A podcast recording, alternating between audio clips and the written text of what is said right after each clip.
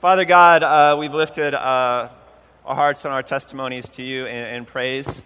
Uh, we pray that uh, it would be a pathway that you would now uh, send to us the empowerment that we need to live a week of purpose, of ministry, of, uh, of suitable blue water adventure. Um, we pray for your presence uh, in this place, and, and, that by your presence you would make it holy. Um, we are not here by accident, Lord. Uh, we are here by faith. In Jesus' name, everybody says, Amen. All right, we'll start with our, uh, our question of the morning. Uh, how can I defeat you? That's the question. How, how can I defeat you today, this week? What do I have to do to uh, kind of ruin your life, maybe erode your faith, stop you dead in your tracks. What do, what do I have to do? Think about it for a second. What do I have to do? How many of you are thinking hard about that? How many of you are thinking, that's just a weird question, even for Jordan? What do I have to do to defeat you? Do you know? I'll take answers if you have them. What do I have to do? Yeah, Dave. You have, you have to give up? Yeah. So I just have to get you to give up somehow. Yeah. And you know how? What, what, what's the trick? Wear you down. Re- repetition. Yeah, that's a good one. There's another hand back there, I think, behind John. Yeah. Discouragement. I, I can't hear the first part repetitive discouragement. It's the grind, yeah? It's the grind. What else? Yeah, yeah. Uh, to make you face backwards, it's a, a, a lovely prosaic way of saying, oh, the key is in the past. If I get you to think about your past uh, and uh, projecting the past into the future, right? I mean, that can be deadly when we start to do that. Yeah, yeah. Mint. put too many good actions in front of you. I can defeat you with opportunity. I can defeat you by crying out in need from too many places. I can diffuse you. I can ruin your focus. Excellent, excellent. Yeah. I'm no oh, distraction, distraction. Yeah, somebody just just poke him. Just, uh, distraction. Yeah, it's uh, it's an attention deficit. We only have so much attention in life, and you know, too many things. Meech?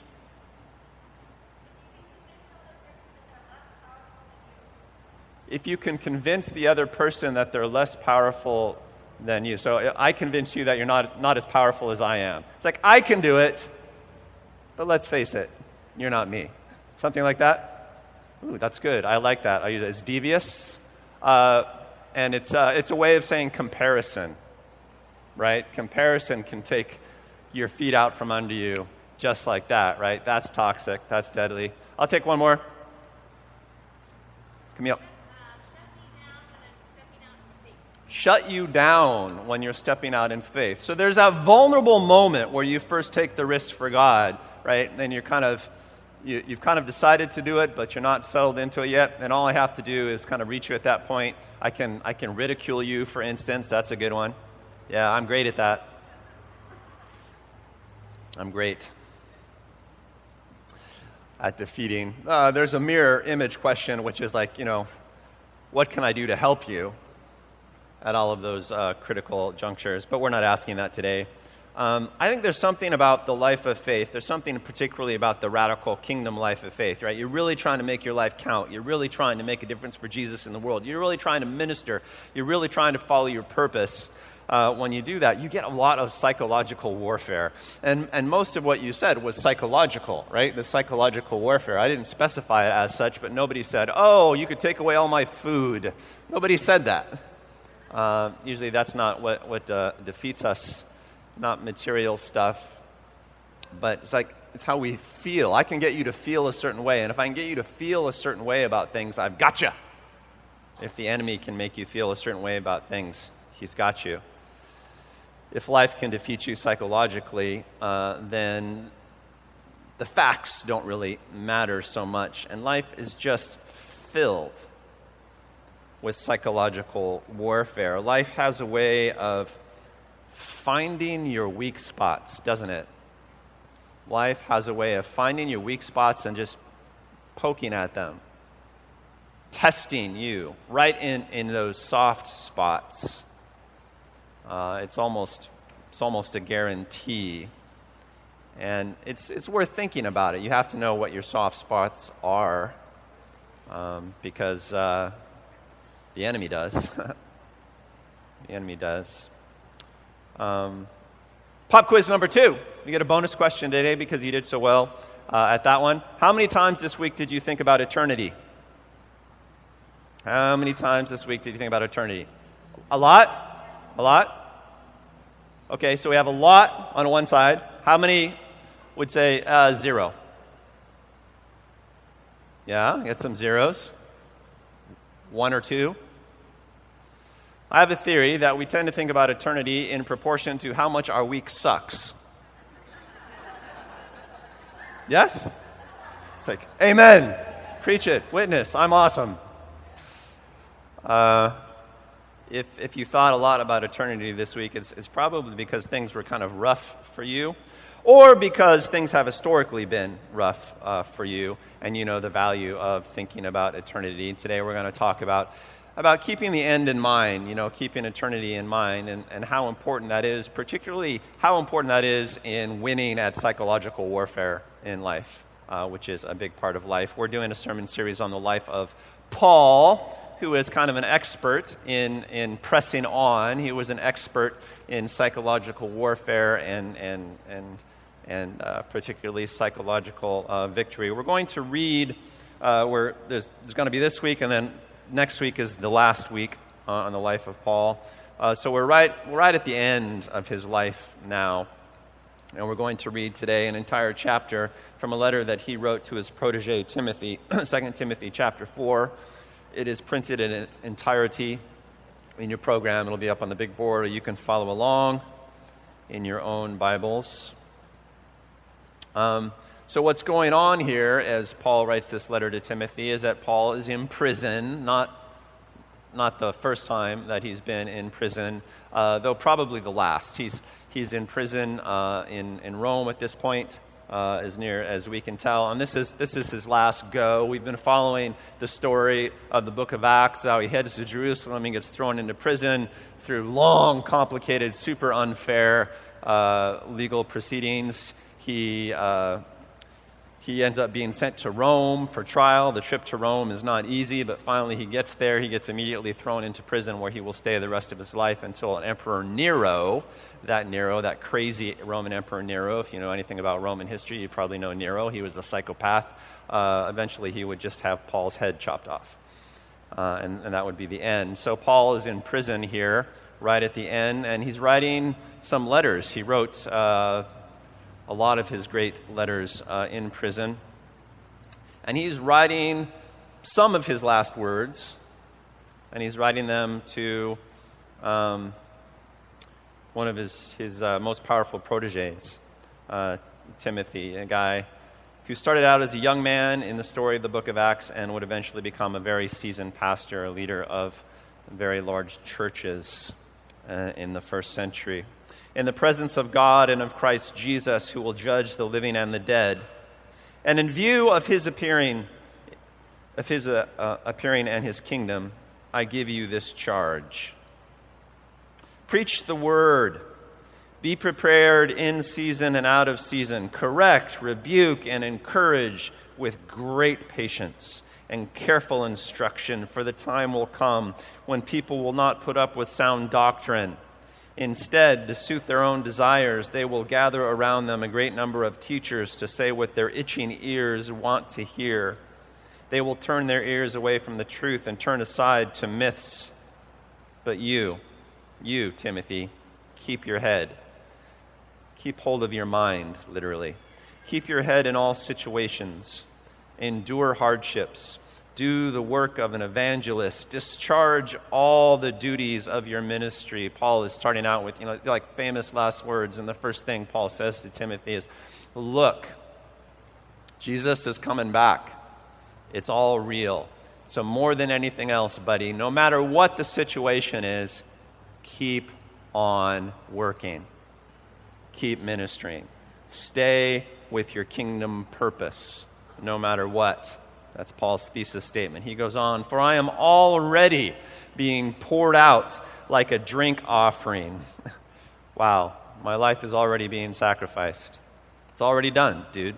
I'm dead. And the time for my departure is near. I know my time on earth is short. I have fought the good fight. I have finished the race. Well, that's a kind of a triumphant statement. I imagine coming from a guy like Paul, it's a meaningful statement. And we've, we've seen how the dude has lived. Um, he has fought.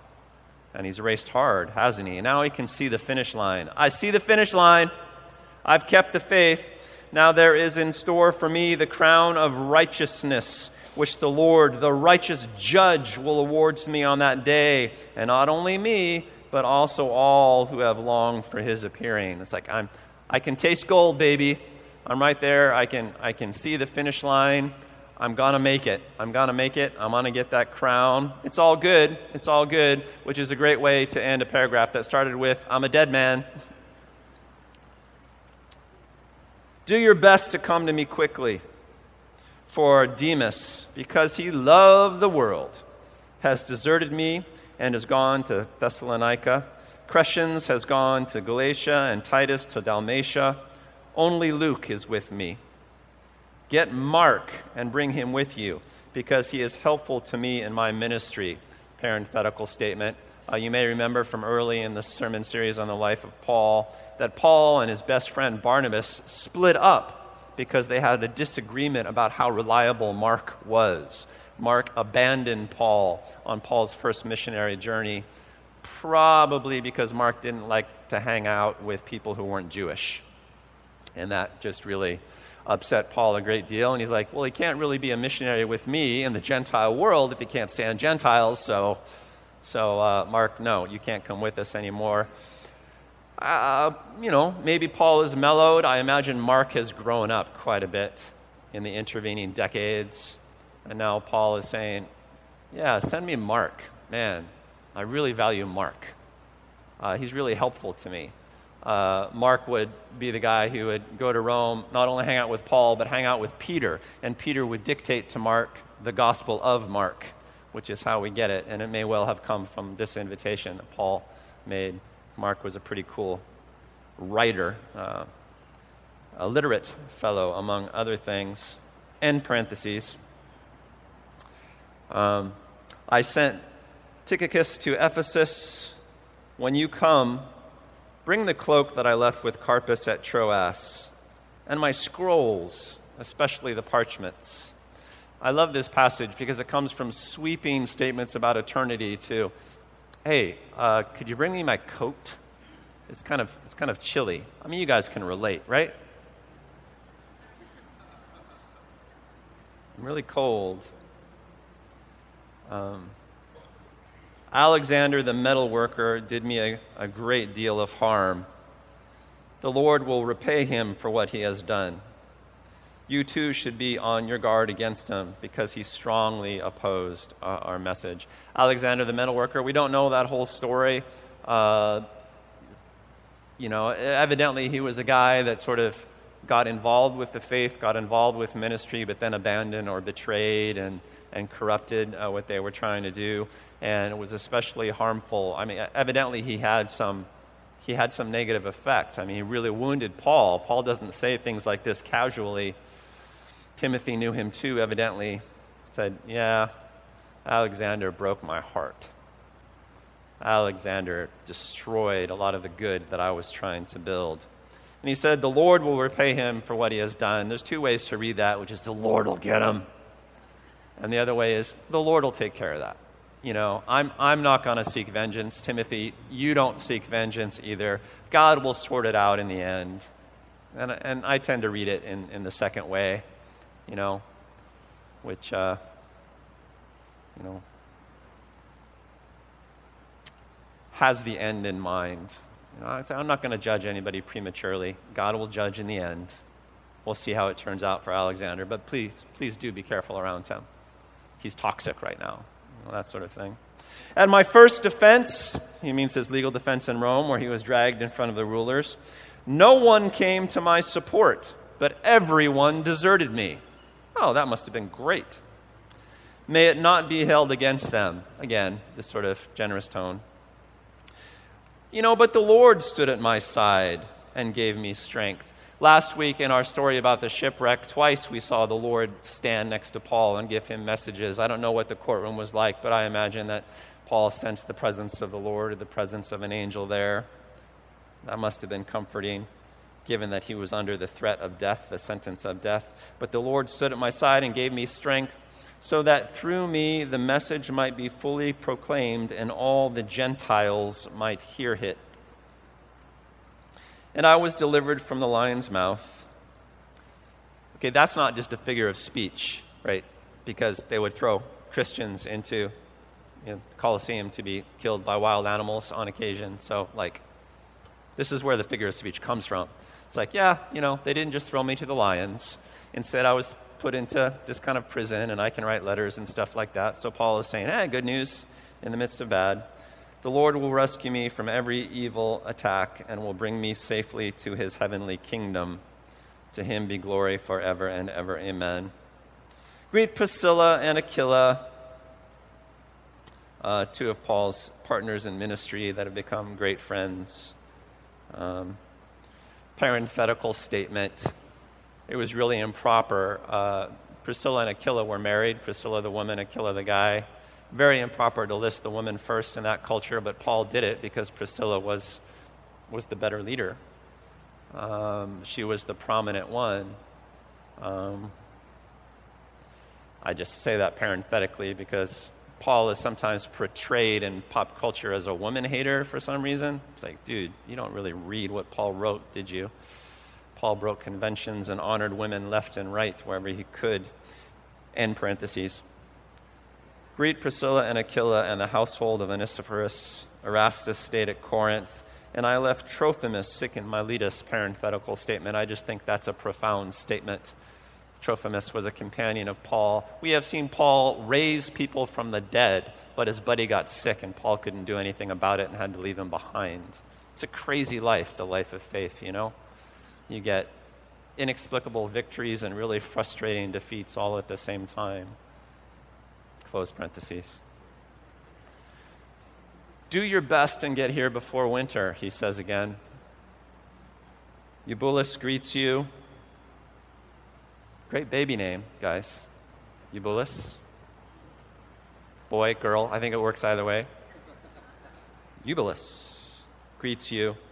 And so do Pudens and Linus, Claudia, and all the brothers and sisters, all the Roman Christians.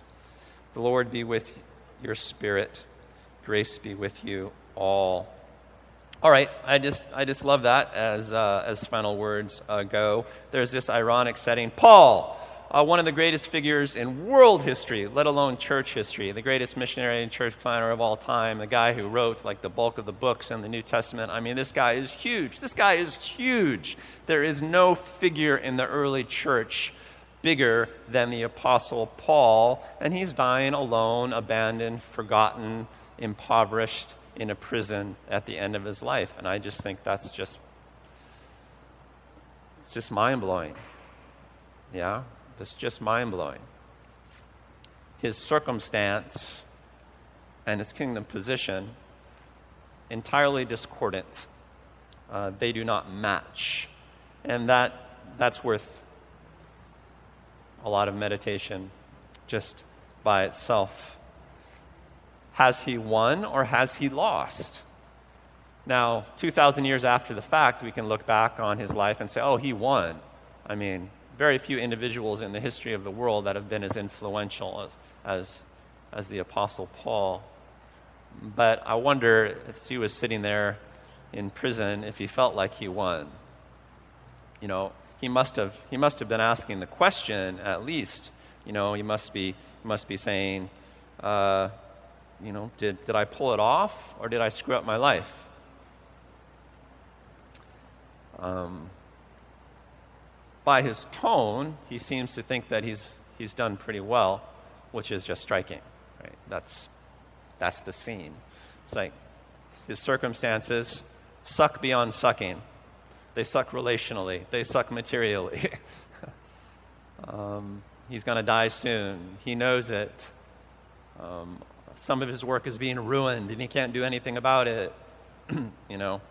But he's like, I'm going to get the crown, baby. I can see the finish line.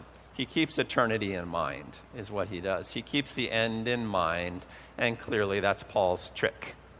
You know, he's not focused on, him, on his circumstances, he's focused on staying on point. He's just focused on being obedient to his calling, day in, day out, no matter the circumstances, and boom. That's what the sermon's supposed to be about right there. That's the point. Don't look at your circumstances, think about eternity, and just do your work obediently every day. And that's the key uh, to to Christian living. And everything else in the passage flows from that. You know, Paul's edgy, but he's not holding grudges. He's forgiving people uh, that have hurt him, and he has their end in mind as well. It's like, well, I'm not going to judge them. Everybody has an end, everybody gets judged at the end.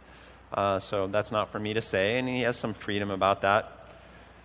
Of course, twice he encourages Timothy to come quickly, and I really love the human underside of the story. He's like, Yeah, you know, uh, sure, I'm in prison. I'm going to die pretty soon. I'm going to be sacrificed. But you know what? Not everything is bleak. I did get to testify in front of the Gentiles, and, and um, you know, some, some people have, have stuck with me, and, and I encourage you to follow through on your calling. It, it, it's going to be worth it. But, dude, I'm a little bit lonely. Be honest with you. Uh, it would be great if you come quickly. It would be great if you come before winter, he says again at the end. Uh, I made a voyage in, inter, in winter recently. It was bumpy, you know. Get here quickly. Uh, and if you could, like, bring my coat, because I'm too poor to buy another one, and, uh, and it's a little chilly, and I'm not as young as I used to be. And bring those parchments and my writing materials, because, you know, again, I don't really have the funds to buy paper and stuff, and and I would love to, you know, have a little bit to read and stuff like that. You know, he's he's honest about his deprived circumstances. He's signaling some relational need, uh, but his tone uh, is just is just awesome. Awesome. You know, he's he's a little bit pathetic, uh, but a lot profound.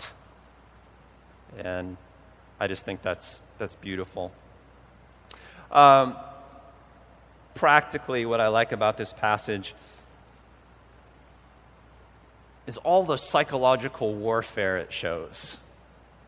And think of all the ways that Paul could get defeated in the midst of this. You know, poverty.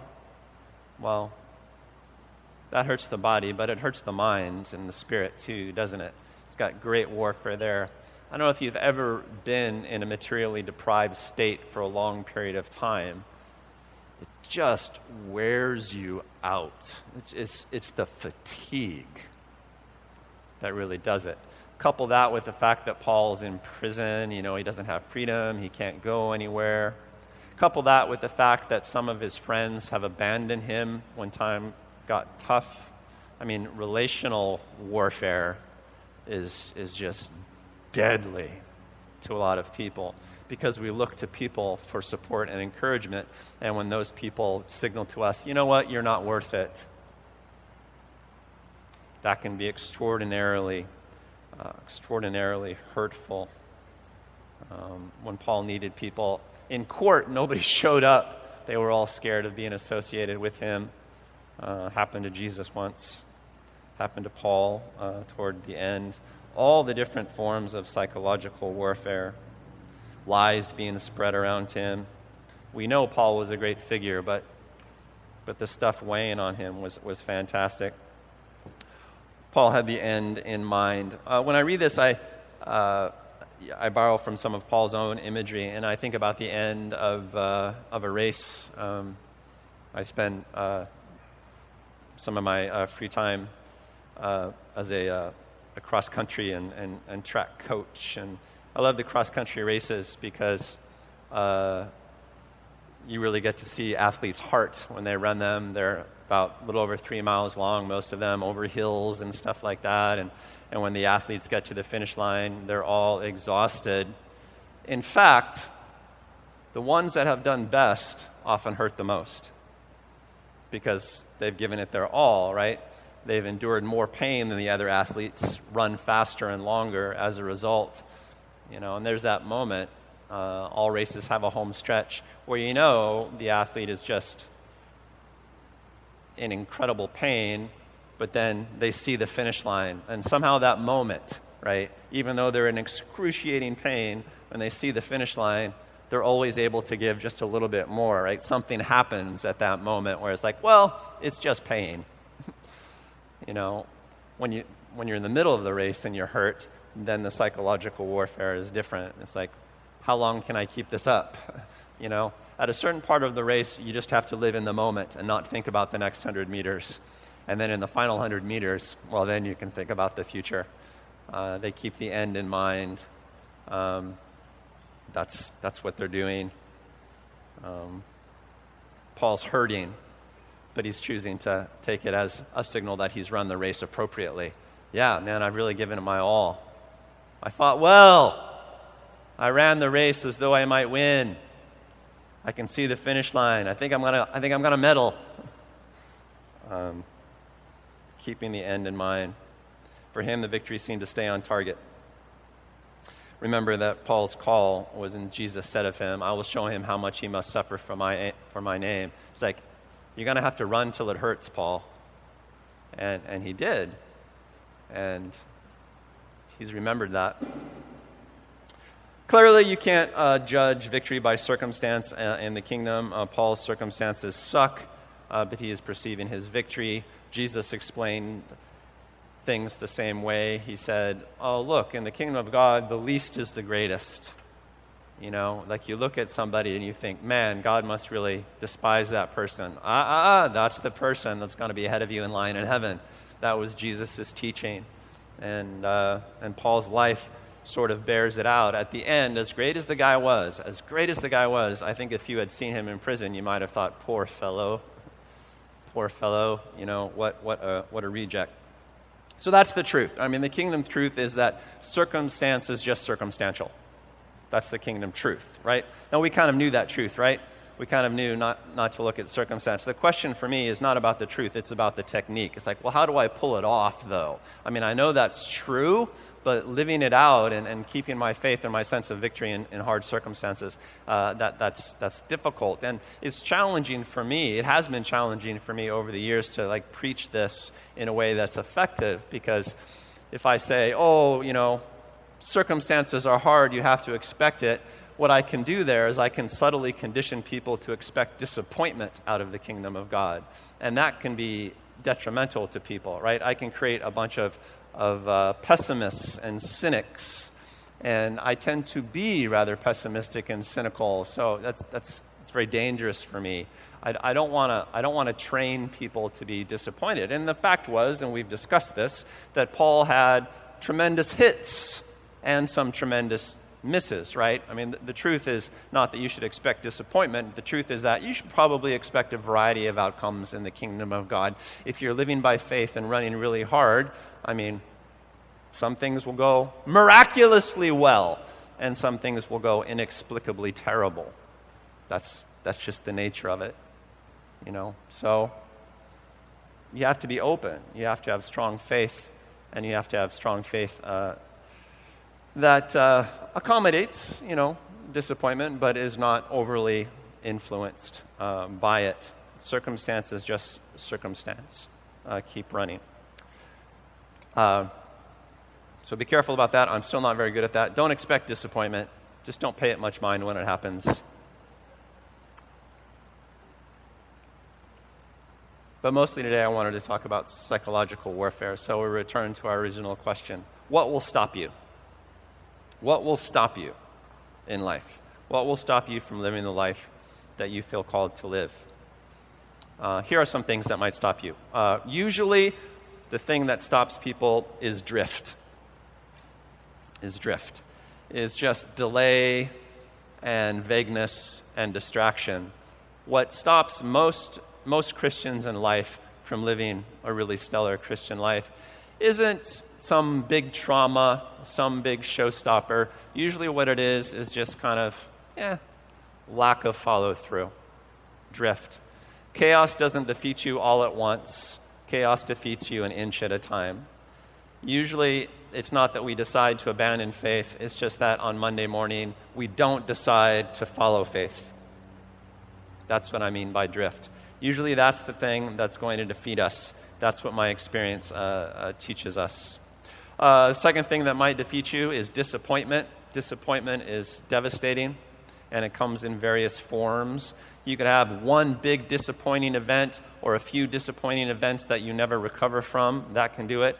Most of the time, the disappointments that hurt us most are relational. We get stung relationally. Somebody breaks up with us, somebody lets us down, somebody abandons us, and it just turns us bitter. Uh, that takes a ton of people out. I've been at this a long time, and that's right there at the top of my list. Relational disappointment wipes out uh, faith uh, like nothing else. Uh, another sort of disappointment that wipes out a lot of people is wrong expectations about life. Uh, people say, essentially, I thought my life was going to be like this, but instead it's turned out like this. I quit. And even if they don't say, I quit, they quit. They quit. Uh, wrong expectations, and there's a scandal, there's an offense that comes when God doesn't give you the life that you expected God to give you. And a lot of Christians never really recover from that, and they turn into kind of just drifty Christians instead of purpose focused Christians. It can be the world that defeats you, as Paul says about Demas. Said, oh, yeah, you know, the world got him. Uh, in other words, you know, sin can, can get you, or, or the attractions of the world non kingdom things can seem shinier than kingdom things. You know, uh, a lot of times uh, non kingdom things are, are more fun, you know, and you can just kind of you can waste your time uh, doing stuff that's worldly, or you can get involved in sinful temptations that can corrupt you really, really fast. And all of these sorts of things work because we can justify them to ourselves. We're really good justifiers. Usually we say something like, Well, I haven't really quit, it's just that and then fill in the blank with whatever you want. That's how justification works. Paul's life teaches us that nothing has to stop us, though, as he wrote to, to the Corinthians.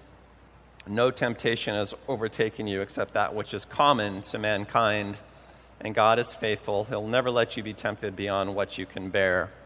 But when you are tempted, He's faithful and provide you with a way out. None of these things have to defeat you. Nothing has to but a lot of these things can.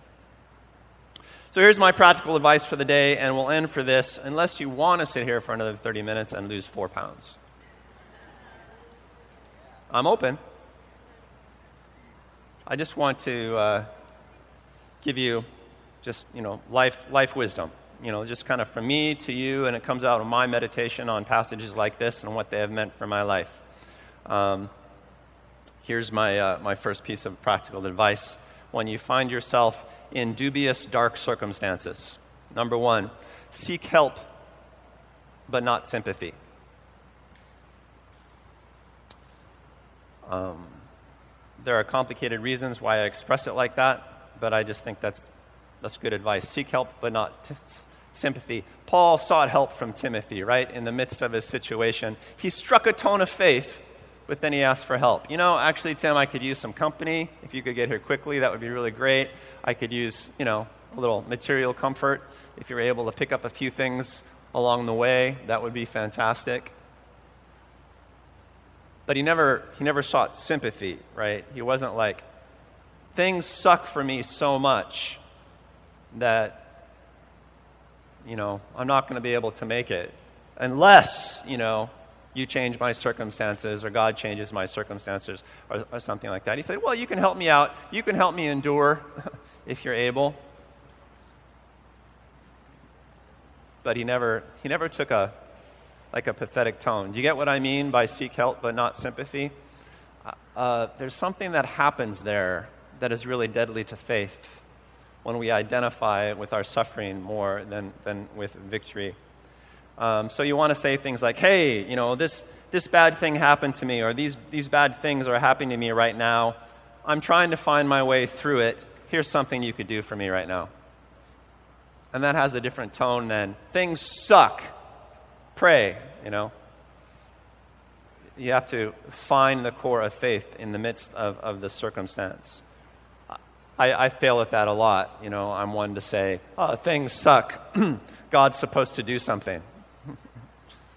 and I just sort of lay a temptation to bitterness out there on my bad days. Instead, I want to I want to say, um, I'm finding my way through a tough time. Um, hey, could you uh, hang out with me for a while? This is a tough afternoon, or something like that. That's a different tone. One of the things that means for me is that I don't ask for prayer unless I ask for prayer for something really specific. I don't say, My life sucks, pray for me. Instead, I say, Hey, could you pray that my mind clears this week because I'm not, I'm not doing so well uh, in my thought life? Or you could pray that I act in great faith because uh, I feel like I'm acting out of fear.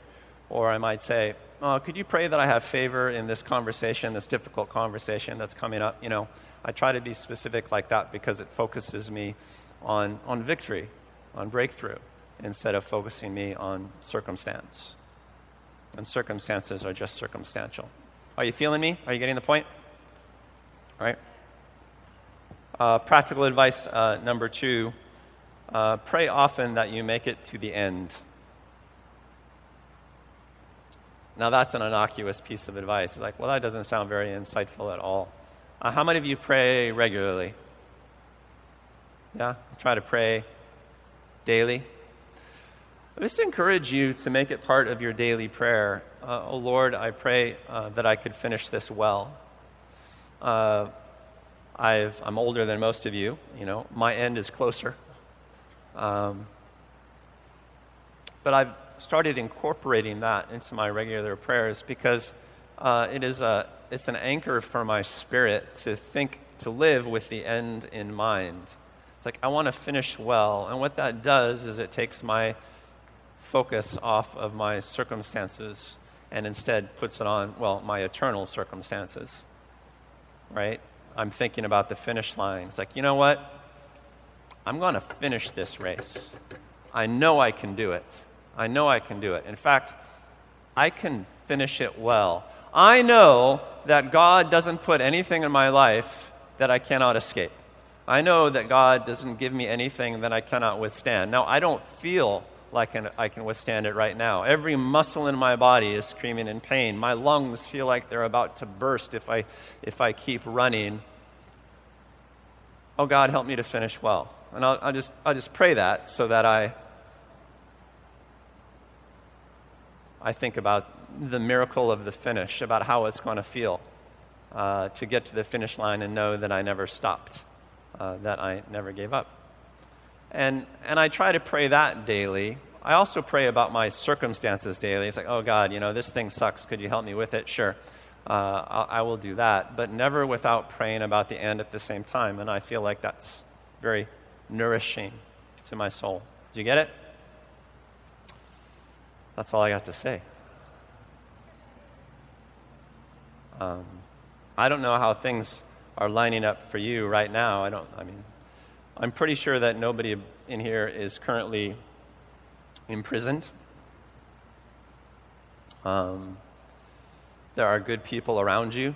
Uh, you have fellowship at your disposal. So, you know, certainly in some major ways, uh, your life is not as desperate as Paul's was. But it's doubtless that a lot of people in here feel desperate.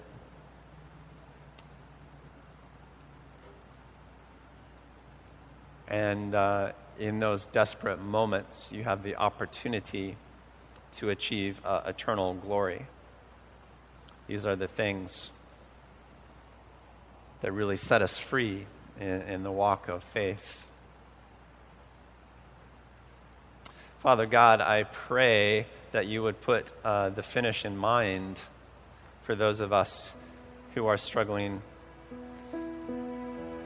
to keep running.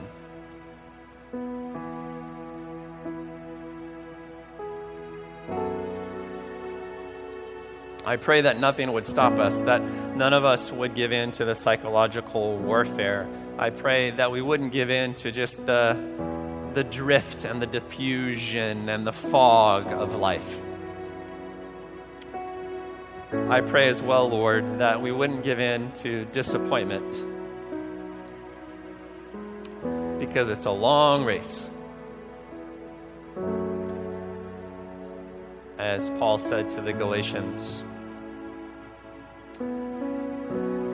If you keep doing good work, you will reap a harvest in due time. Just don't give up.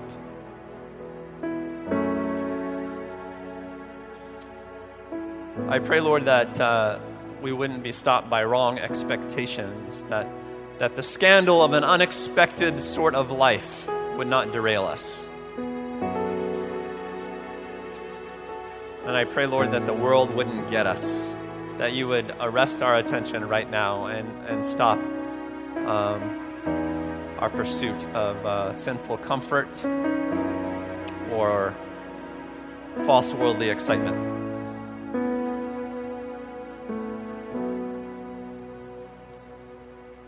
I pray, Lord, that we would be a help to one another and that you would give us here a, a culture of empowerment and not just sympathy. In Jesus' name, amen.